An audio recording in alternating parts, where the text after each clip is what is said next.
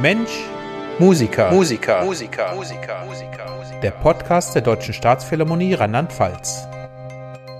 Hallo und herzlich willkommen zu einer neuen Ausgabe unseres Podcasts Mensch, Musikerin. Heute zu Gast ist mein Kollege Martin Vogt. Hi Martin. Hallo Jochen, freue mich. Super, dass du da bist. Ähm, du bist Pate für das Konzert am 4. November um 19.30 Uhr im Pfalzbau für die neunte Beethoven. Hast du eine besondere Beziehung zu Beethoven? Ja, absolut. Absolut. Also ähm, ich spiele erstmal mit meinem Streichquartett, mit Kollegen auch von äh, Nationaltheater in Mannheim, haben wir das Lypo-Quartett, was sich auch der Beethoven-Integrale verschrieben hat. Also wir wollen alle Streichquartette von Beethoven spielen. Und da kommt man natürlich zum frühen Beethoven, zum mittleren und zum späten und äh, kriegt so einen bestimmten, ein Geschmack, ein Gefühl äh, für das ganze Sensorium, für die Gefühlswelt von Beethoven. Und da ist natürlich äh, die neunte Beethoven ist also ja fast schon ein bisschen Art Gottesdienst. Also das ist okay. eine ganz tolle Sache. Ja. Als Banause muss ich dich fragen, ähm, als Trompetenbanause, wie viele Streichquartette gibt's denn ungefähr von, von Beethoven oder weißt du die genaue Zahl? Äh, ich äh, bin nicht ganz sicher, aber es müssten 15 sein. Okay. Und wie, wie weit seid ihr vorgedrungen? Geht ihr chronologisch vor? Äh, wir versuchen es chronologisch. Jetzt waren wir natürlich auch ein bisschen äh, gehandicapt mit äh, Corona und so weiter. Wir sind jetzt also bei Opus 135 oder andersrum gesagt, äh, wir springen teilweise, also wir wären jetzt auch so bei dem, na, es ist dann das 13. Streichquartett. Oh, dann seid ihr ja schon relativ weit vorgedrungen. Ja, absolut, ja. ja. Und äh, im letzten Podcast war der Jürgen Schall da und der äh, haben wir auch über Beethoven gesprochen, über die fünfte, weil da ja mhm. zum ersten Mal die Posaunen eingesetzt wurden. Und äh, Jürgen und ich haben beide festgestellt, dass Beethoven zum Teil auch sehr herausfordernd, fair, fast unangenehm zu spielen sein kann, weil es so weil es so tricky ist. Empfindest du das als Cellist auch so? Würde ich absolut, würde ja? ich auch beipflichten. Wobei das, äh, ich finde, dass das ist ja das Irre, dass Beethoven und jetzt, wenn wir wirklich mal, wir sind dann wirklich so in der Zeit äh, 1720, äh, in dieser Zeit ist das das äh, modernste, was es gibt, dass er also Stellen auch für die Cellogruppe schreibt, die sind ehrlich gesagt alleine so in diesem Höllentempo zum Schluss kaum spielbar. Das weiß der. Genauso wie Gustav Mahler sagt, ich schreibe sowas. Mir geht's darum, dass acht Cellisten hier einen bestimmten Klang, einen bestimmten ja, dynamischen Wind machen, emotional natürlich zum Text. Und äh, das funktioniert schon. Er ist einer der ersten, die das eigentlich so gezielt einsetzen. Bei Haydn ist alles sehr schön, ja. sauber, spielbar und hier äh, ist es auch so, ich glaube bei allen Streicherstimmen auch, dass mhm. da Stellen sind, die funktionieren eigentlich nur in der Gruppe. Okay, ja, Beethoven finde ich enorm anstrengend, ja, weil auch äh, äh, das ist vielleicht für, für unsere Zuhörerinnen und Zuhörer interessant, weil die Takte so schnell vorbeifliegen. Ich denke da an, an manche äh, äh, Scherzi-Sätze, dass man, man kommt kaum nach mit dem Lesen und ich als Trompeter habe ja schon wenige Töne zu spielen, aber ihr habt ja richtig zu Fingern da. Ne? Ja, ja, das ist so, das ist so. Ja. Ja, man, man kann sich da auch natürlich nur, man muss einfach größere Einheiten dann für sich selber irgendwo vom, von den Augen und auch vom Lesen und auch äh, musikalisch sich zurechtlegen, um also hier äh, mit der Geschwindigkeit mitzuhalten. Wenn ich also jedes Mal hu, bada, bu, bada, bu, bada, bu, bada, bu, äh, das hältst du nicht lange durch. Ja.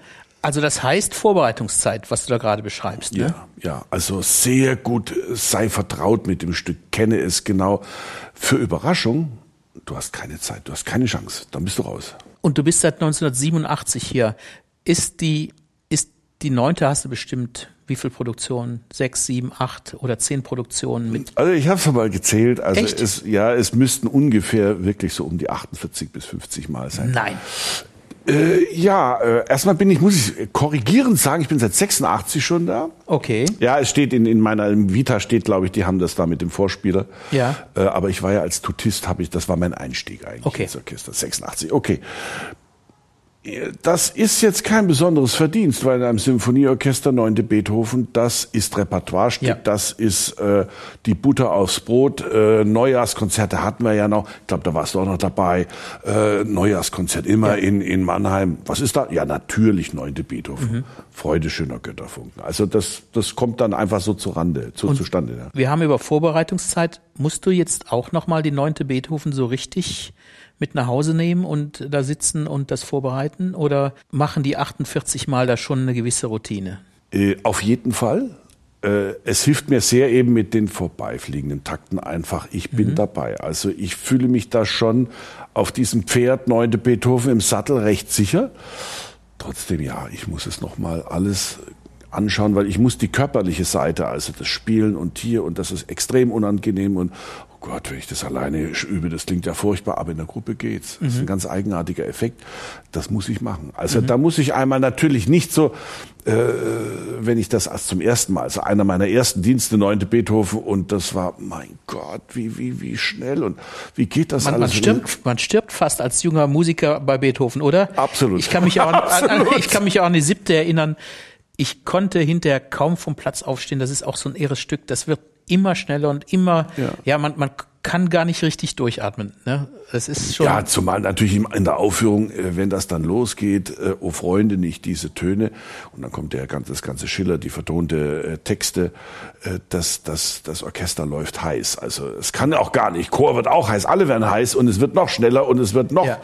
Ja. Äh, also da wird dir der Scheitel gezogen. Ja. Hochenergetisch, ne? Ja, total. Kannst du dich an eine besondere Aufführung der Neunten erinnern? Jetzt, wenn du sagst, ungefähr 48 Mal oder ähm, ja, oder ich kann auch anders fragen, hat sich, hat sich das von 86 verändert, wie man eine neunte Beethoven spielt, oder ist das, ist ja. das noch immer, ja? Doch, also das ist nicht ein Stück in Marmor gehauen und mhm. äh, oder in Granit und äh, so wie die zehn Gebote, dann ist es so.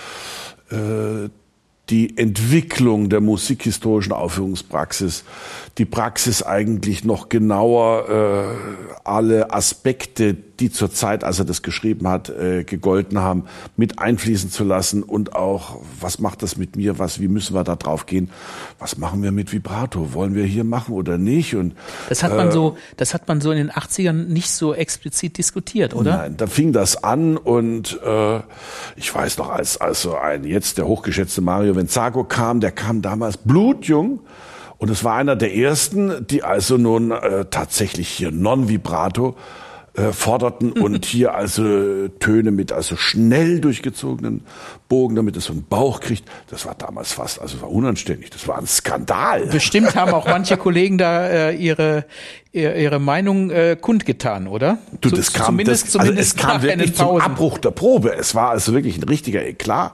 Okay. Und man hat sich dann zusammengerüttelt, geschüttelt, weil das Konzert muss ja nur irgendwie äh, gespielt sein.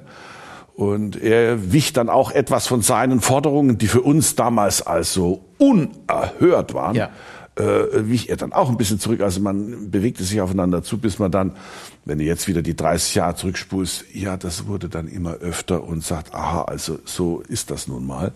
Und wenn man dann auch vielleicht äh, die Widerstandshaltung gegen neue Ideen aufgrund des Alte war so schön und ich will davon nicht weg, lass es, es soll, soll auch nicht genommen werden, aber versuch jetzt einmal etwas Neues.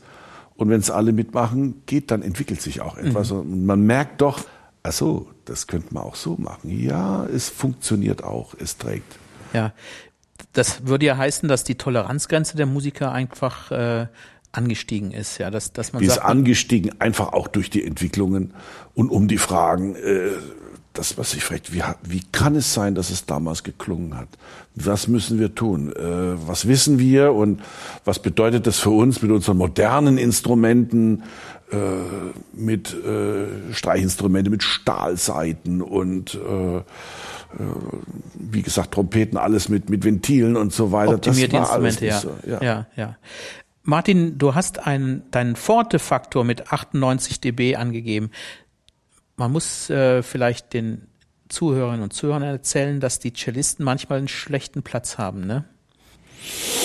Ähm, Ja, das hängt immer, äh, es hängt immer von der Aufstellung ab. Mhm. Die Cellisten können also ganz außen sitzen, also die dann geht's, quasi, ja, rechts vom Dirigenten. Dann haben wir gewonnen. Dann ist also, dann, dann äh, sind wir nicht so, äh, äh, nicht so äh, beschallt sozusagen. Aber wenn, sagen wir mal, die alte Fassung erste Geigen und gleich daneben die Celli, dann sitzt er halt mal tatsächlich äh, bei einer Malersymphonie vor acht Hörnern und wer dann an den hinteren Pulten ist, der hat dann kein leichtes Leben. Und auch jetzt, also äh, wir Cellis sind jetzt gut raus, weil wir außen sitzen in dieser Aufführung. Aber nun spielen wir ja die Maler, äh, die malerische Version, der also sehr viele Retuschen hatten, auch damit Verstärkung in den Holzbläsern. Und bei den Schlussstellen äh, ähm, Freude schöner Götterfunken ist also tatsächlich, das sind glaube ich vier Piccolo zum, zum Einsatz, wenn wow. die trillern. Und jetzt sind es die zweiten Geiger, die da sitzen und äh, legen die Ohren an. Den, die legen die Ohren an und man sieht schon das gesichtlich leicht verändern. ja. Äh, unterscheidet sich eure Stimme? Du hast gerade, wir, wir reden von der äh, Malerbearbeitung äh, der neunten Beethoven. Ist bei dir, ist bei den Streichern sehr viel anders geworden oder ist es eher so, dass, dass jetzt Holzblätter dazukommen, Verstärkungen sind? Wie fühlt sich das im Gegensatz zu der Urfassung an? Ähm, es ist eigentlich ganz, äh, ganz interessant und durchaus positiv. Okay. Ähm, bei uns ist jetzt nichts, also die Töne sind von Beethoven und ab und zu hat er noch das ein oder andere noch dazu, einen D-Moll-Dreiklang auskomponiert. Aber es ist ganz wenig. Also mhm. es gibt andere Malerbearbeitungen von Beethoven-Symphonien, da müssen wir richtig neue Töne lernen, weil dann die Bratsche-Stimme in die Cello-Stimme erlegt. Okay. Hier ist es eher, dass die Bläser verstärkt sind, um mehr Klang, mehr Reichtum, mehr es geht ja nicht um Lautstärke, sondern um Fülle, um mhm. Stoffigkeit, um Dichte. Das merkt man deutlich. Das ist aber, ich meine, wenn jemand das wie Maler macht, ist das schon sehr hörenswert, weil das, er war ja ein, ein begnadeter Dirigent. Ja. Und, in seiner ähm, Zeit eigentlich als Dirigent viel bekannter als, äh, als die kompositorischen Fähigkeiten. Das muss man sich mal vor Augen führen, genau. Ja. genau. Ja. Seine Symphonien, das war, ja, er komponiert auch. Aber als Dirigent sehr gut. das hätte er gar nicht so gern gehört. Aber es ist von äußerstem Geschmack und auch gut die Phänomene, die Strukturen erkannt. Und das sind dann so viele kleine Häkchen und Kommas. Äh, das ist dann eher so eine Art Interpretationsanweisung. Aber wenn's Maler sagt, würde ich vorschlagen, lass uns das machen. Wir sind, wir sind da auf jeden Fall gut unterwegs. Ja. Martin, lass uns noch ein bisschen über dich als als Typen sprechen. Bist du ein Hardcore-Klassik-Fan? Definitiv. Ja. Was bleibt mir übrig als Sohn eines äh, Pianisten und Dirigenten und einer Opernsängerin? Okay. Also der Apfel fällt nicht weit vom Stamm. Absolut mhm. Hardcore, ja. Und, und andere Musik läuft bei dir zu Hause gar nicht so? Oder was, was, was läuft selten, bei dir? Selten. Ein bisschen Jazz und manchmal vielleicht auch ein bisschen Gott, jetzt oute ich mich. Ich höre da manchmal so in dunklen Momenten Supertramp oder ja, äh, sogar Michael Jackson, so ein bisschen in der ja. Richtung, ja. Ja, mhm. ja was, was bewegt dich in deiner Freizeit? Was, was äh, machst du da gerne? Da ist natürlich Kochen und Wandern. Äh, wer in der Pfalz ist und nicht kocht, also und nicht gut Wein probiert, also der verpasst was. Mhm. Und äh, das andere ist, dass ich mich sehr stark für Zen-Buddhismus, japanischen Zen-Buddhismus interessiere und ihn auch seit über 20 Jahren praktiziere. Mhm. Und äh, das muss man dann auch mal in ein Zentrum, in einem Studienzentrum machen. Das gibt es. Und äh, da bin ich dann schon gut ausgeplant in ja. den freien Momenten. Ja, vielleicht ist auch interessant, dass es hier so eine ganze Gruppe gibt, von denen man das ahnt oder weiß äh, im Orchester. Ja, also der Buddhismus ist doch irgendwie präsent bei uns, aber es wird nicht viel drüber gesprochen. Ne? Das ist so ja. sowas, was privat eher läuft, oder? Es ist eine private Sache und das ist jetzt auch nicht eine Sache, wo man sich jetzt äh, Schild um Brust und Rücken hängt und sagt, ich meditiere. Äh, das ist eine sehr private Sache und funktioniert auch eben nicht in der Öffentlichkeit. Natürlich funktioniert, es, aber es ist eine Sache, das behältst du für dich und es sind dann sehr viele Empfindungen und Emotionen, die da alles hochkommen das braucht einen geschützten Raum ja. und äh, ist eigentlich hier drin. Aber wer fragt und so weiter, bekommt ja. von mir oder von anderen Leuten immer gerne Auskunft. Und wenn einer sagt, du interessier mich, was, wie ist denn das? Kannst du mir da was sagen? Ja, selbstverständlich. Ich würde mal so schätzen, dass vielleicht zehn Prozent äh, Buddhismus affin sind, ne? Könnte so sein. Also prinzipiell den, das hat natürlich äh, mit dem Musikerdasein zu tun, dass die meisten in der Ausbildung schon früh, ja, wo gehen die anderen Jungs hin? Die gehen auf den Bolzplatz. Was machst du? Du bist mit deinem Cello in deinem Kämmerchen allein und ja, manchmal ist es auch ein Kampf. Und so geht man hin und dann ist ein Weg der Selbstbetrachtung und der Selbstwahrnehmung sehr, sehr hilfreich, um auch viel über sich selbst zu erfahren. Also äh, das ist kein Wunder, dass viele Musiker in diesen äh, sich so für so einen Weg verschreiben, mhm. weil er ihnen hilft. Das hat auch ja. mit Stress und Druck zu tun. Ne? Auch das, auch das hilft das also, äh, damit besser umgehen zu können. Ja. Der Stress ist ja da und äh, äh, ja besser mit Meditation als äh, mit einer Flasche Bier. Die ist auch hochwillkommen, aber nicht. Aber danach. Nicht erst. danach und nicht als, als äh, aus Freude und Dings und nicht als Medikament. Ja. Martin, eine lange Zeit von 86 bis jetzt. Du hast als ganz junger Mann hier angefangen und jetzt äh, gehören wir beide schon zu den reiferen Semestern hier im Orchester. Was hat sich, was hat sich in deiner Gruppe verändert? Wie viel sind noch da von denen, äh, die da waren, als du kamst? Oh Gott, das sind eigentlich äh, genau genommen nur noch, äh, ja nur noch einer. Das ist Erik und äh, er ist noch ein bisschen älter als ich. Also ich bin jetzt 60 geworden, er ist glaube ich jetzt 63. Äh, ja und was sind das für Typen gewesen früher und sind die anders als die Typen jetzt? Also es ist viel ja. weiblicher geworden in deiner Gruppe. Es ne? ist sehr viel weiblicher geworden. Und es ist also ganz wunderbar, mit denen zusammenzuarbeiten. Also äh, das ist auch gar kein, spielt gar keine Rolle, ob das jetzt nun Männer oder, oder Frauen, also das, das mhm. ist erfreulicherweise, die Sache verbindet uns hier, das geht also übergeschlechtlich. Und ähm, was hat sich geändert? Ja, ich würde schon sagen, also wir haben da natürlich jüngere Kolleginnen, die alle ganz großartig ausgebildet sind mhm. und ähm, Damals waren das so, so Menschen, die äh, die dann in den, in den 40ern geboren waren, ne? die zum Richtig, Teil noch äh, Nachkriegskinder genau. waren. Nachkriegskinder, die also auch äh, nicht diese Möglichkeit, was hast du heute alles für Jugend musiziert und Extrakurse ja. bei berühmten Solisten, rauf und runter, also ein reichhaltiges Angebot, sich fortzubilden, ja. das haben die so nicht gehabt. Ja. Die mussten sich vieles äh, selber äh, sauer beibringen äh, weißt du, allein schon mal äh, Thema, was ja immer wichtig ist, jede Instrument hat seine Orchesterstellen. Mhm.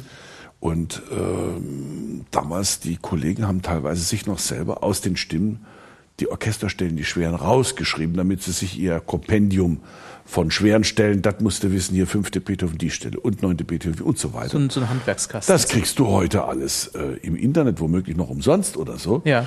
Das ist, das mussten die sich also wesentlich stärker erkämpfen. Und das merkt man heute also, dass da äh, eine wesentlich äh, breitere Ausbildung ist. Mhm.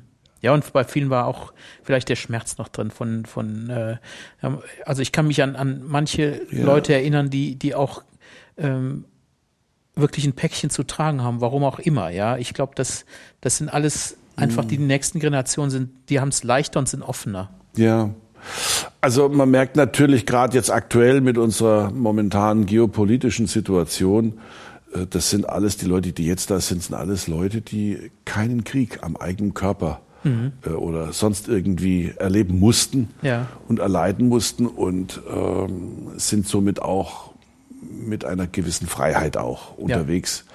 was der Musik zugutekommt. Mhm. Ja. ja, lieber Martin, herzlichen Dank für das interessante Gespräch.